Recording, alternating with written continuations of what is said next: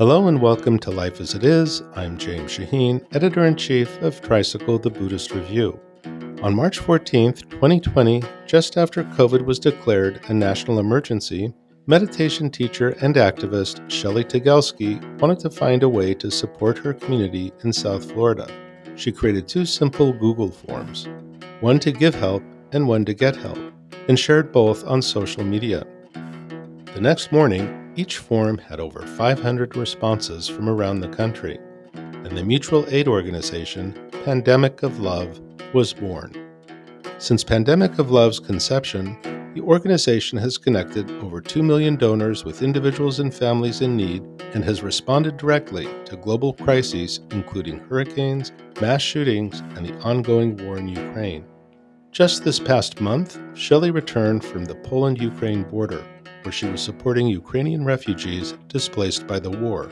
In today's episode of Life as It Is, my co host Sharon Salzberg and I sit down with Shelly to discuss her work in Ukraine, the history of mutual aid movements, and the radical power of just showing up.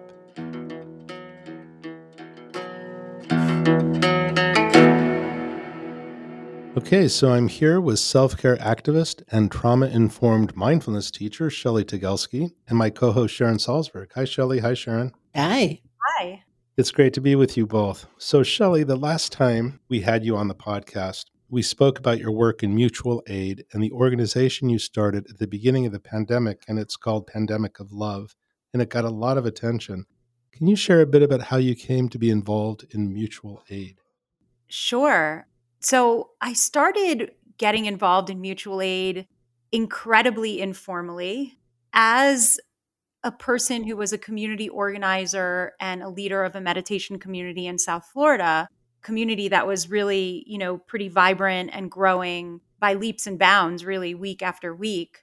I got to know a lot of the people that were in our community. And I realized that a lot of these individuals have things that they need, sometimes financial, sometimes something as simple as a ride to meditation on Sunday mornings.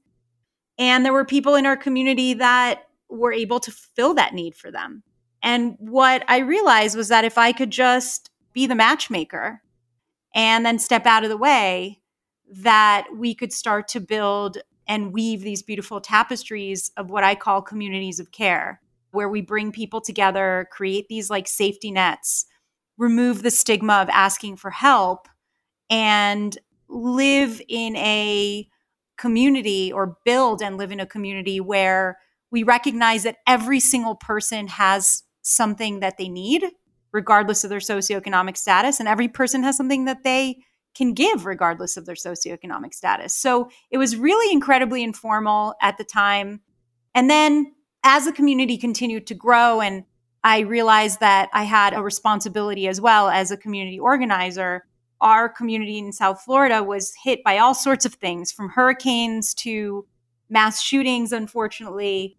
And our community was able to come together in that sense too, just simply by creating these direct connections that did not require a nonprofit, it did not require a formal charity, but really just a way for people to connect, to have a conversation, and to help form again those strong, I think, really sustainable methods of being in community.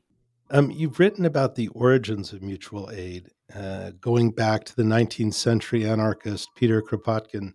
Yeah. A very colorful character. I was just listening to a podcast oh, yeah. on the BBC about him. Um, can you share a little bit about that history and how it guides your work? Yeah, you know, it's so interesting because I didn't really know about his work somebody mentioned to me like years ago. So after the 2016 election, I got really involved in the Women's March. And as I started learning more about, you know, Audre Lorde's work and about just this concept of mutual aid and building mutual aid communities, things that have been going on for decades, things that have been really part of movements for a very long time, I was really intrigued by this notion that communities that thrive are those that work together and that move away from this concept of survival of the fittest, which is something that obviously we always attribute to Darwin. And it's sad to me in a way because I think that you think about Darwin's work, his legacy often is that short catchphrase, which is survival of the fittest, that's been hijacked by, I would say, capitalists, by social biologists or economists throughout history who've wanted to sort of point to the fact that, well, this happens in nature. So therefore, you know, we're part of nature and survival of the fittest. That's why there's like, you know, these mega billionaires and trillionaires now that are that are around in the world. And it's just the way of the world, right? And so what Kropotkin really, you know, did was challenge that notion. And he said, well, wait a minute. Actually, if we go back and we sort of look at Darwin's work and we just look at any type of an ecosystem, right? Whether it's a coral reef system, whether it's a rainforest, any type of an ecosystem, there's symbiosis. There's the fact that these organisms all need each other, not just merely to survive, but in fact to thrive when they work together, when they cooperate, when they, you know, give and take, they actually do a lot better than merely just survive. And I think that points to a lot of what we can, you know, look to as human beings who are in a survival state at this point.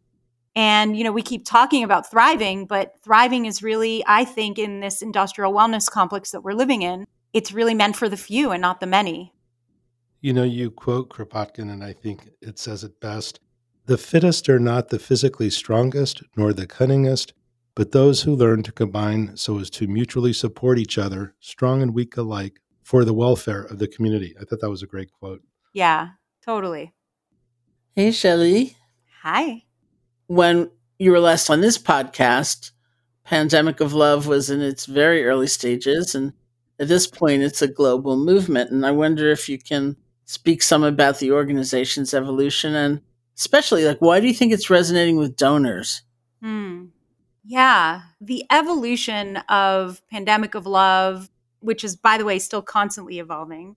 Well, I'll give you some stats first and we'll kind of work backwards. So today, as of the recording of this podcast, Pandemic of Love has over 4,000 volunteers across close to 300 communities across 20 countries. And we've connected over 2.2 million individuals who, amongst them, have transacted directly over $62 million.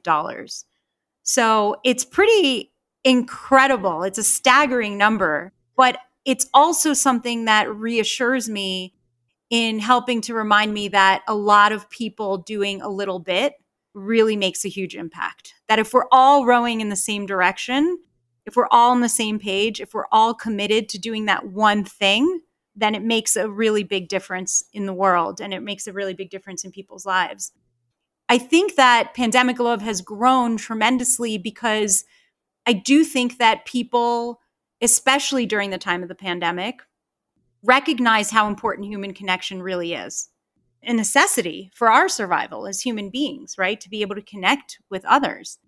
And so I think the fact that at a time of forced, sort of physical at least, disconnection, to have a way to connect with somebody in a really meaningful way was a very powerful thing.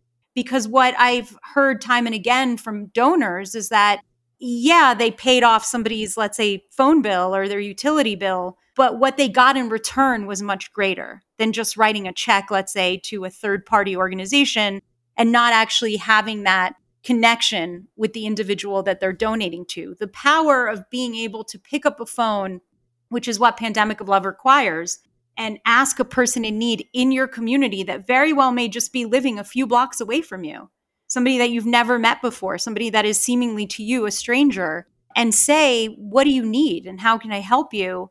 is such a gift for that person beyond you paying their bill. And the gifts that the donors reap in return is just you know, they're basically able to walk a mile in somebody's shoes. They're able to really feel like they're making a huge difference in somebody's life just by making them feel seen and heard, which in these times, you know, is not something that we should take for granted, right? A lot of us don't feel that way. So, along with your work in mutual aid, you also describe yourself as a self care activist. And you've spoken about your belief that radical self care can change the world. Can you speak to the relationship between self care and social transformation? There's an intricate and really undeniable connection between the inner work and the outer world and the way we show up in the outer world. I do believe that it's really important to start with the inner. It's very important for us to understand our origin story, understand our traumas, our trials, our tribulations, and get in there and do the dirty work, the hard work. But I fear, you know, as somebody who has been in the wellness kind of genre or the wellness space now for a while, I see a lot of people who are kind of stuck in that inner work loop. It's like this hamster wheel. And they're failing to connect all of the certifications and the classes that they're taking and this work that they're doing on themselves with the way that they're showing up in the world or the world that they want to be living in, the community that they want to really thrive in. And so I'm a very big proponent of even if you don't feel like you're ready, I always tell people like just show up anyways. Right? Even if you feel like you're not fully healed or you don't have all the skill sets that you need to mm-hmm. start something or you don't have the pedigree or whatever stories you're telling yourself about why you can't change something or why you can't do something. I actually think that the social movements and the work that we can do in the outer world, the work we can do in helping other people, actually will inform a lot of our inner work and help make it a lot easier for us to connect those dots there really is an intricate connection between those two things. Do you find there's a lot of resistance to self care? And is there a gender difference there? Are men more resistant or women more resistant? What are you noticing? Real self care, it's actually not as rewarding immediately as people would want it to be. When you Google the term self care or you Google the hashtag or look it up on your social accounts, the things that qualify for self care today are actually not what self care is. We're being sold that self care is green juice and a $30 spin class and, you know, $110 yoga pants and a retreat. But that's not what self care is. Self care really is something that is free most of the time, right? It's something that's available to everybody, it's accessible, it's as beautiful as really to me like what meditation is, right? Sharon always says meditation is like the most portable thing in the world. It's so great. It's like you don't need to have an app to do it. You don't need to have a phone. You could be anywhere at any time and you have your breath right there in your back pocket with you. And so self care is really in that light from a, radical perspective, right? It's the same way. It's available to all of us. Now, a lot of people don't necessarily like to embark on consistent self care because it is hard work. It means giving up some of our vices. It means having to go to sleep early and, you know, commit to a practice and be held accountable if we're in a self-care community or a community of care that kind of holds us to make sure that we are taking care of ourselves. I find that mostly it's women who are at this point really investing in themselves and in self-care and I understand that women are historically, we're mothers, we're nurturers, we're caretakers. And so I am celebrating the fact that now we're learning to be self caretakers too. But I do think it's incredibly important that this is something that is just done across all genders, that we talk about burnout and fatigue and asking for help, which can be incredibly hard. Women tend to flock to community and talk about their feelings more often than men do. And I feel from my experience that women are much better at asking and offering help to one another. Whereas a lot of our communities of care across the country that we've built, there's very few men involved unless their wife or their partner is like dragging them into the mix. Yeah, you know, the reason I asked is that I read an essay by Laurie Penny. She's a feminist and on the left, and she was writing about the left's bias against self care particularly among men. And she wrote this, and I thought it's very funny given what you just said. She writes, I've heard men on the left write off anti sexist, anti racist politics as hopelessly individualistic, whilst also refusing to do the basic work of self care and mutual care that keeps hope alive and health possible. Because that work is women's work, undignified in comparison to watching your life fall apart while you wait for the revolution or for some girl to pick up the pieces, whichever comes first. that was very funny. So that's very consistent with what you just said. And I had a feeling you'd say something like that. It always plays out that way. So, Sharon. Yes, that was a great quotation. So, Shelly, how early do we have to go to sleep in order for it to count as self care? I would say, Sharon, definitely earlier than you go to sleep every night. Right. so, Shelly and I are friends, and James and I are friends too, actually. And every once in a while, one of my friends writes to me, Go to bed. Yeah. Why are you still texting at this hour? That's right. yeah, I'm on the West Coast. And so sometimes I'll send Sharon something without expecting a response back because, you know, three hours ahead. And then I immediately get a response back and I just stopped uh, sending her things late at night. We have different biorhythms. That's true.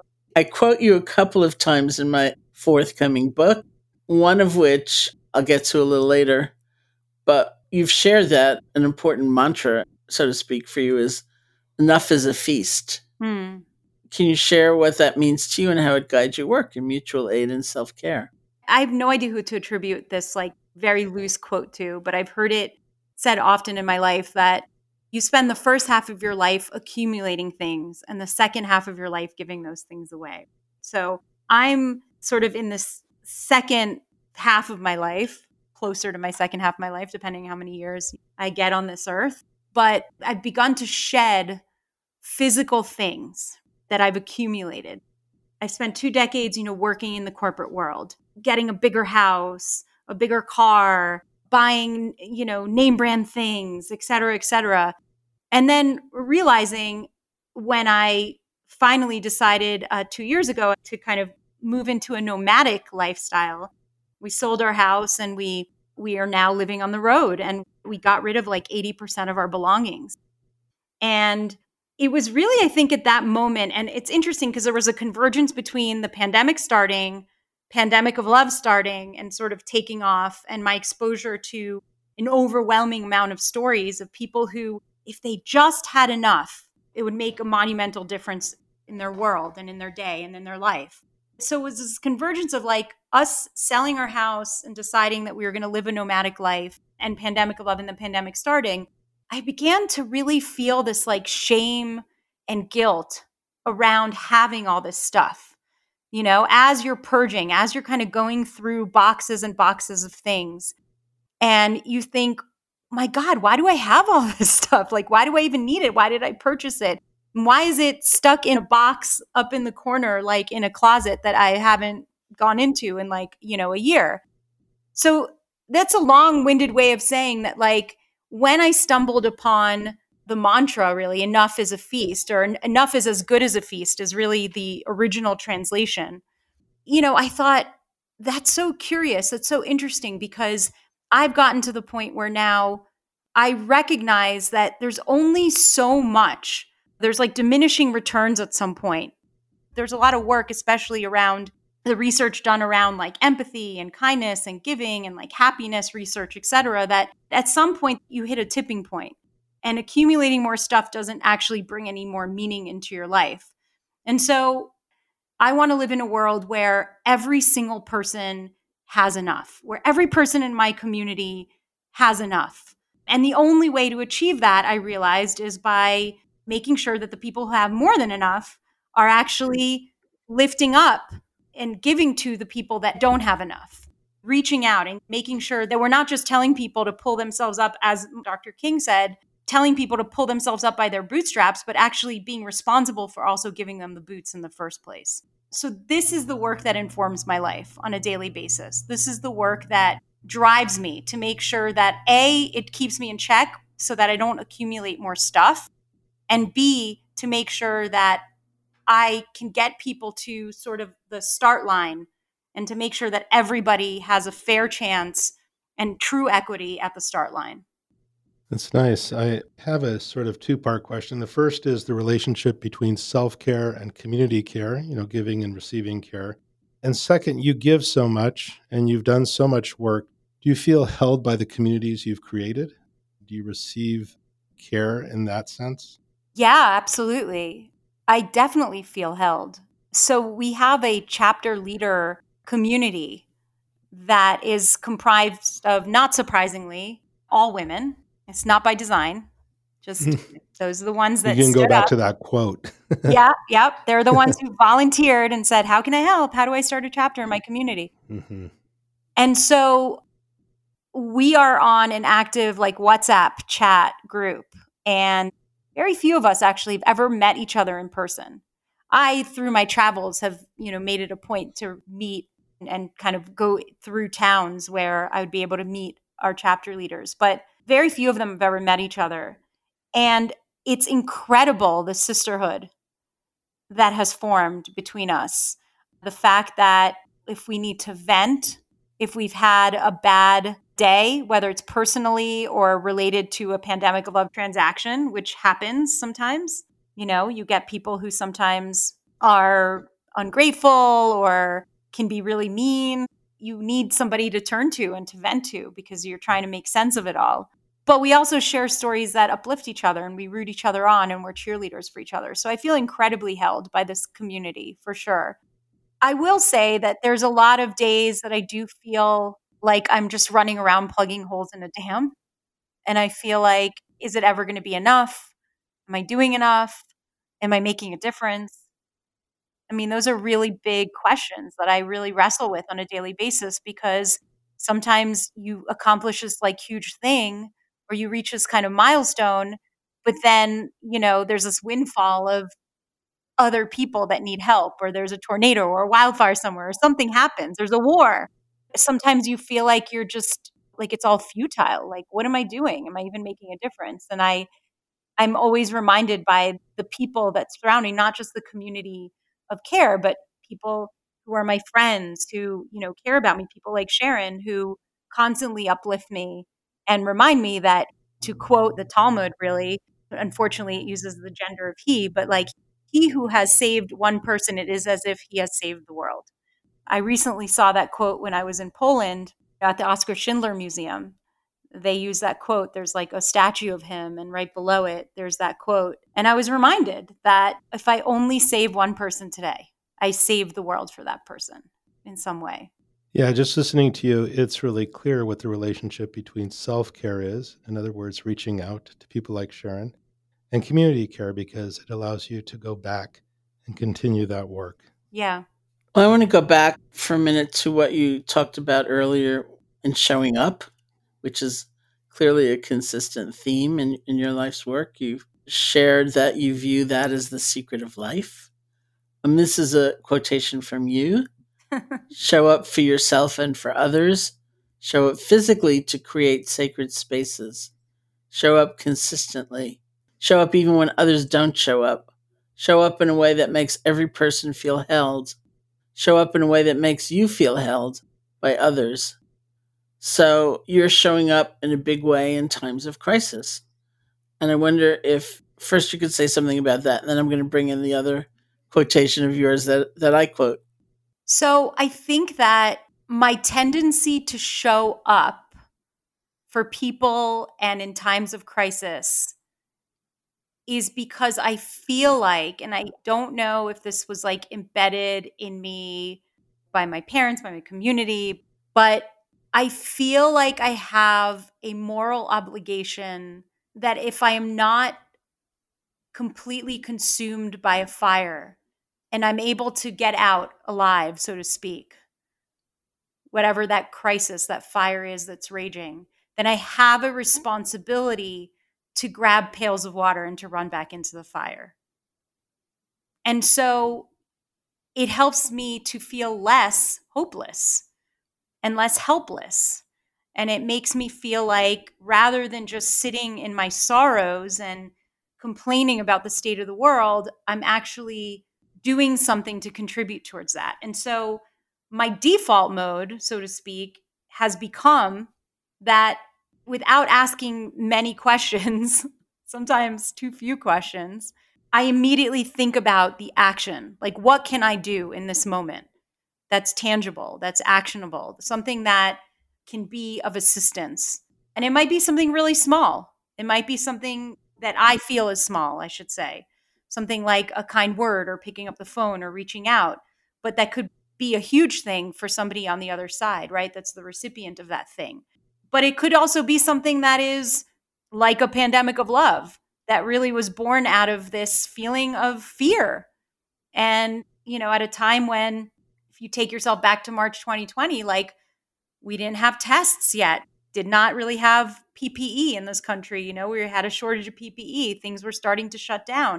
And I realized what that reality meant for a lot of people in my community. And so, without really thinking much about it, I thought, I need to do something and I have to do something tangible. And what can I do? I didn't overthink it. I just showed up in that moment and figured it out later because I do think that everything is figure outable eventually. Hmm. Another quotation that has moved me a lot, given that as one is trying to repair the world or make a difference in whether it's your friend's life or your community or your family or or the world, there can also be some pretty perfectionistic standards that happen mm. and which also feeds the hopelessness. Yeah. You know, a sense of I've got to get in control of this situation. I've got to make the difference. Yeah. Whatever. And and you have a, a beautiful way of countering that. You say something like, May I, whatever, if only for today. Yeah. Yeah. You know, which I just thought was fabulous. So I wonder if you could just say something about that. You know, because also like we may feel we didn't show up that well this morning, you know. So what do we do with that feeling of yeah. guilt? That's the phrase that I repeat to myself like multiple times a day. So, as you know, Sharon, like my entire life was based very much around to do lists and around goals, you know, like big, lofty goals. Like, I'm going to be the CEO of this company. I want to have a house by this age, you know, like all of these kind of things that we tell ourselves that we need to achieve or obtain in order to be happy, to be fulfilled. And it wasn't until I was able to understand that if I start to kind of shift from centering my life around goals, but rather centering my life around specific intentions, connection, community, balance, kindness, patience, things like that, that I could, you know, really achieve the happiness and fulfillment that I was seeking. And so what I do is that every single day I think about the intentions that inform my life. And sometimes, you know, they're the same words every day, and sometimes they're the same word for a year. But I think about it from the second I wake up in the morning. Very first thing that I do when I open up my eyes every morning is think, what intention or intentions do I want to cultivate more of in my life today that will make a difference today, if only for today? And at the end of the day, right? So let's say the word was patience. And I love using this example. my mom hates when I use this example. But you know that my mom like calls me multiple times a day. A lot. mm-hmm. And so she really lives up to the neurotic Jewish mother, you know, stereotype. And so what happens is that I find that in this example, you know, by like the third or fourth phone call that day when she calls to tell me that like tuna was on sale at Publix. and I'm like in the middle of something, like I'm writing or I'm recording, but I always pick up for her, right? I find that I'm starting to lose patience. Like I don't, I'm not showing up with the same quality or joy when she calls me. And I feel very bad about that. So what I do is I remind myself, okay, if only for today, Shelly was going to cultivate more patience in her life as it pertains to her mother's phone calls. What would that look like? And so the response to that might be if only for today, I'll pretend that every time my mom calls me, whether it's the first time or the 12th time, that it's the first time I've heard her voice today. If only for today. And maybe I'll fail. Maybe by the eighth time, I'll lose my mind. but the reality is, is that it's if only for today. Tomorrow's another day. Tomorrow there might be a different intention. Maybe tomorrow's intention will be balance or boundaries. And I just don't pick up the phone when she calls on the eighth time. My point to you is that at the end of every day, I like reset. I sort of do a download as I'm like brushing my teeth and I'm getting ready and I go to bed at night. And I, before I like, you know, just completely shut down, I think about the intentions that I wanted to cultivate in my life. And I think about my day. And I think, you know, did Shelly do a good job today? Did I do a good job with cultivation of patience? And a lot of times I've failed miserably. But rather than flagellating myself and rather than kind of being down on myself and telling myself I'm worthless and I'm not capable of doing this, I actually just remind myself that, okay, tomorrow's another day and I get to start this again. So, so it's mm-hmm. really this beautiful sort of ability to really remind yourself in a very tangible way that every single day is a new opportunity. That's so great. This is why I feel free to be James's Jewish mother because I know he doesn't have one already.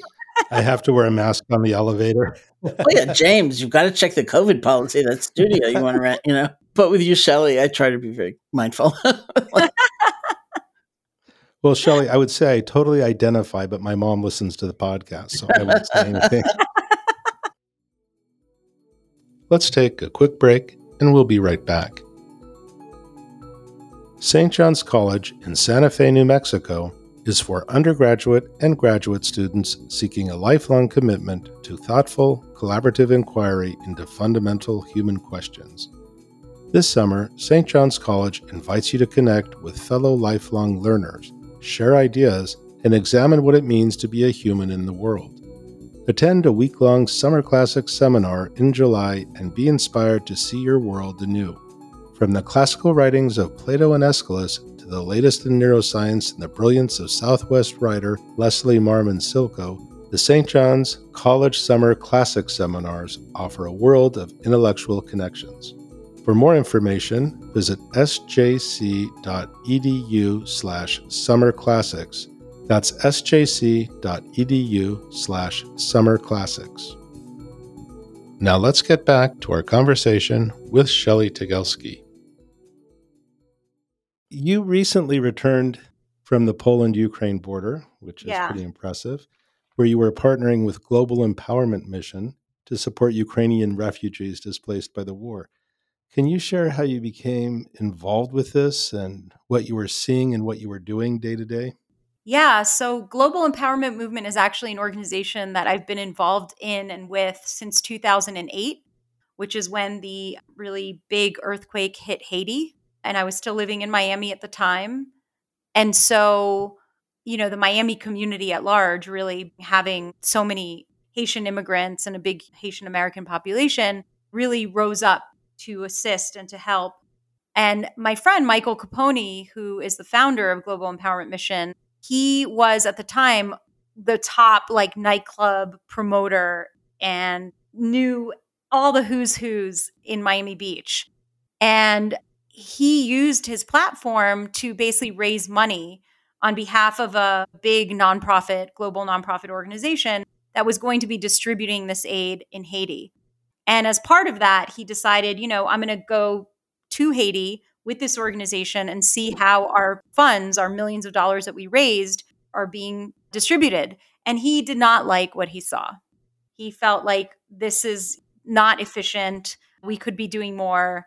And there's just you know too much overhead and too much inconsistency and so he started global empowerment mission specifically at first to help with the issues that arose in haiti out of that earthquake and eventually he wound up figuring a lot of things out through trial and error as he continued to raise money and provide aid and rebuild homes and communities and send kids to school and get infrastructure in within specific communities so he started to do this in other communities, you know, when there was a huge hurricane somewhere or wildfires or tornadoes, mudslides in Central America, and so on.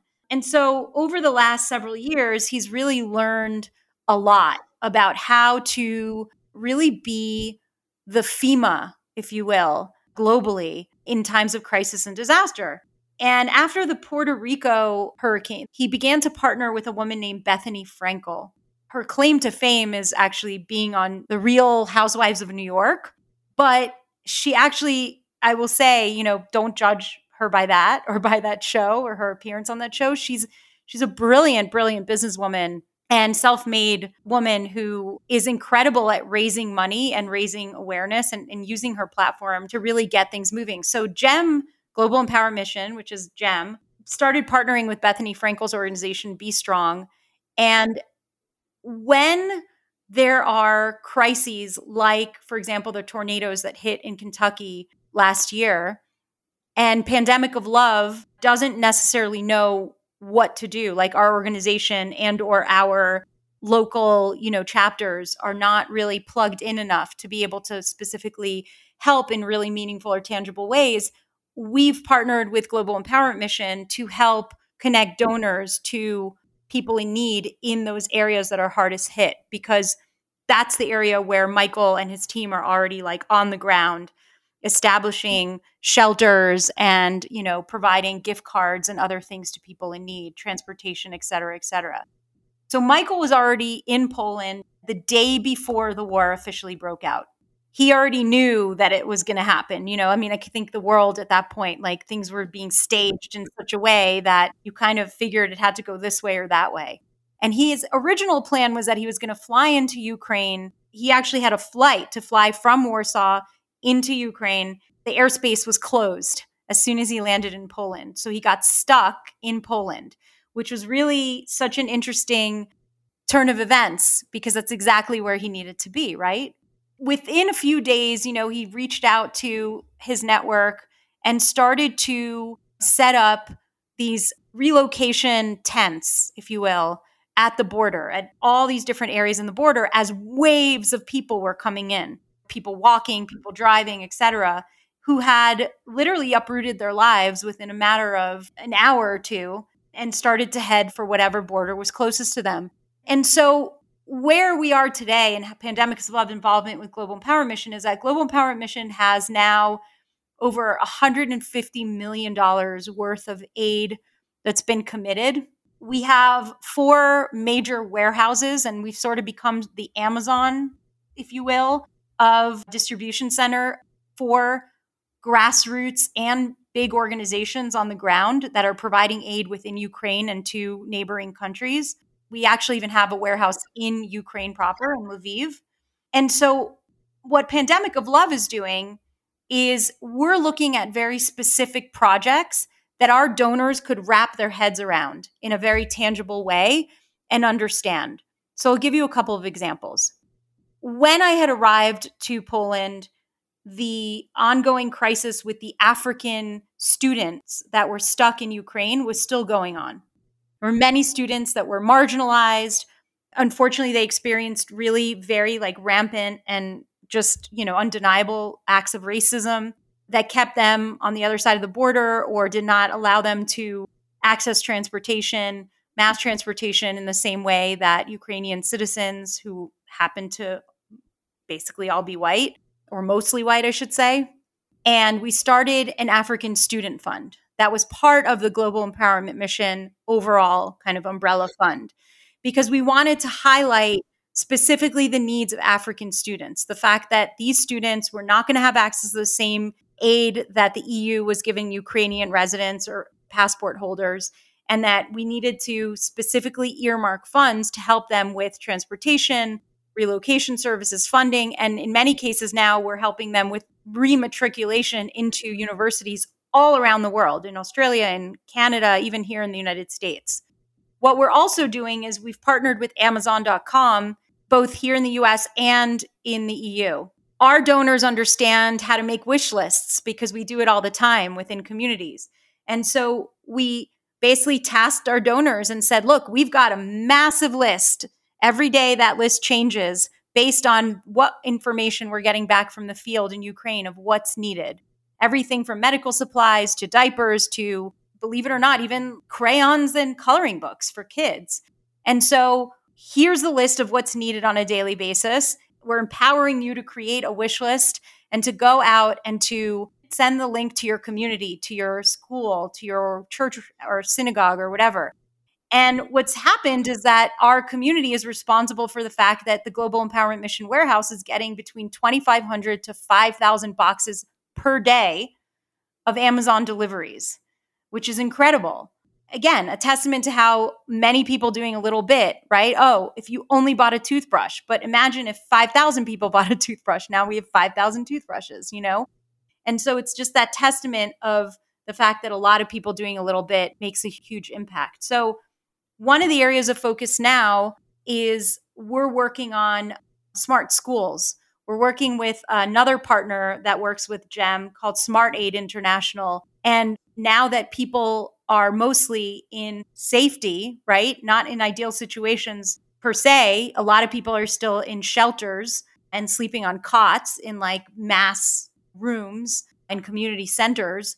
But those school age children, and there are over two and a half million, close to three million Ukrainian refugees who are children and who have basically been, you know, pulled out of their school year. We are now committed to starting 300 schools, physical schools that have virtual capabilities to make sure that we get all of these children exactly what they need so that they can start the school year off next year and not skip a beat and make sure that they have everything that they need. So we've got about 90 of them already up and running in different shelters across Poland and Moldova. And we're continuing to do more and more every single day. But for me, you know, being in Poland, first of all, I went with my son Liam, who's 20 years old. He's a sophomore at UC Santa Cruz. So that was a really incredible experience to be able to share with him. But what I shared with, you know, Sharon even when I came back is that I was really haunted by the sheer volume, the number of people. Was very hard for me to process still to this day when I think about it. I mean, the best metaphor that I could possibly give to have people try to wrap their heads around it is if you can imagine that like there was a Super Bowl stadium, a Super Bowl stadium every 30 minutes that was being let out you know, that the game ended and people were being funneled through one or two gates every 30 minutes, that would maybe be the closest thing that I could imagine. And so it is overwhelming because you do feel like, am I making a difference? Like, why am I even here? Am I making a difference? You know, I'm relocating this one family and it's taking me like 20 minutes or 25 minutes per family to do something. But again, I go back to it's as if you've saved the world because you're helping that family and that makes such a huge difference to them you know shelly my head is spinning. It stops somewhere around 90 schools. I mean you must have a remarkable to-do list of your wonder if you're making a difference. I mean i'm starting to sit here wondering what i'm doing but that's truly amazing. I was going to ask you is there something you know since we're not on the ground since we're not in poland it's really hard to get a sense of what it's like there but i think you've given us that sense and I'm just stunned at how much actually gets done by your organization and the organizations uh, you're affiliated with. Wow. They're incredible. It really is. It does take a village, and we're all part of that village. Even the smallest part, you know, people who are listening to this might often wonder, like, what can I do?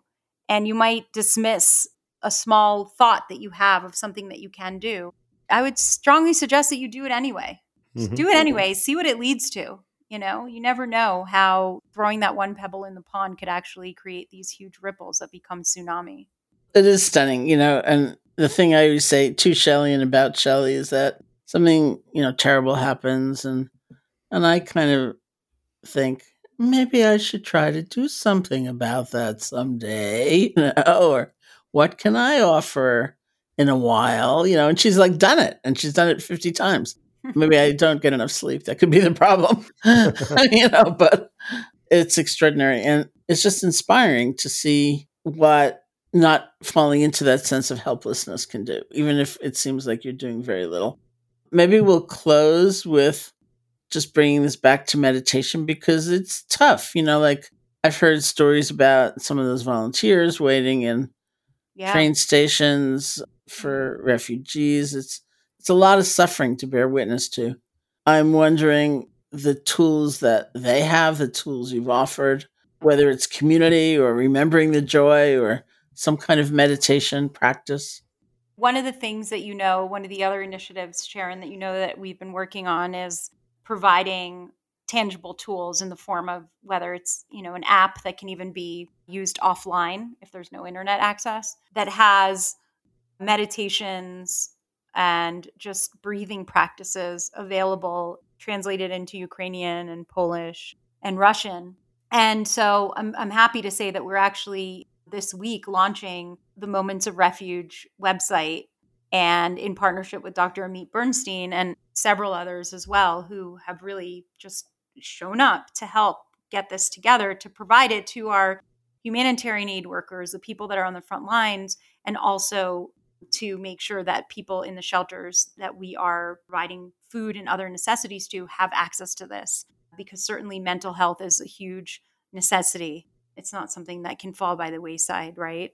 And I remember reading an interview, I think it was with Jack Kornfield, about the fact that he said something to the effect of like, if you show up at a refugee camp and you're depressed for these people, you know, you're not doing them any favors. They're already depressed enough. They don't need yeah. you to show up with your yeah. sadness and just be like, have a pity party with them. Like, they want you to come in with joy and they want you to come in with hope and mm-hmm. with light. I really rest on that a lot. I would say that I don't defer my suffering or pain or sadness. Like, if I have to cry, I cry. But I also don't feel that it's inappropriate to be joyful, mm-hmm.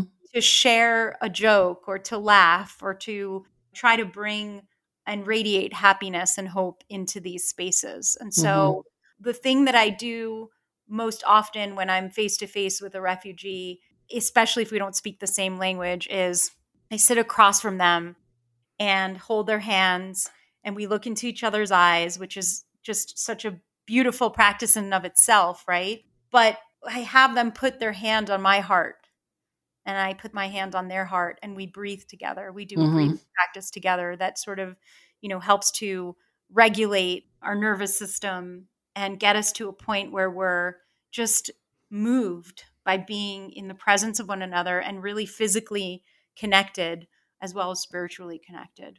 Beautiful. Well, if only for today, may we each remember the inner resources and the outer work and join them together. Amen. Well, speaking of the outer work for just a minute, about doing just one simple thing, mm-hmm. your most recent work has been on the Polish border with Ukraine in the refugee camps. What is one thing our listeners can do now? The two most tangible, the easiest things, sneak in two really quick things. The first is they can email pandemicoflove at gmail.com and in the subject write wishlist ambassador. And immediately they'll get an auto response with the list and directions on how to create their own Amazon wish list that goes directly to our Miami warehouse and gets sent to our Polish warehouses. The other thing they could do is send an email to pandemicoflove at gmail.com and in the subject write love notes. And if they have an organization or a, you know, are, a member of the parent teacher association at their kid's school or a Girl Scout troop or a Boy Scout troop or what have you, they can create letters of hope, cards, greeting cards, literally physically design, create, write messages of hope because in every single box, in every single delivery that we send into Ukraine and that goes into the shelters, we include those letters of hope. And they are so meaningful for people who read them and recognize that someone somewhere across an ocean actually cares about them and is wishing them well. And that's such a beautiful thing. Okay, so Shelly Tygielski, thanks so much for joining us. And thank you, Sharon. It's been a pleasure. We like to close these episodes with a short guided meditation, AKA self care. So I'll hand this over to Sharon. Thank you. Why don't we sit together for a few minutes? You can close your eyes or not. The resting place for our attention is the breath, the feeling of the breath, the sensations of the normal breath, wherever you feel it most distinctly. That can be like a refuge, that's home base. And we just rest. Moving through us will be waves of joy and sorrow, eager anticipation and regret, everything. But we can allow all this to come and go as we rest on just one breath.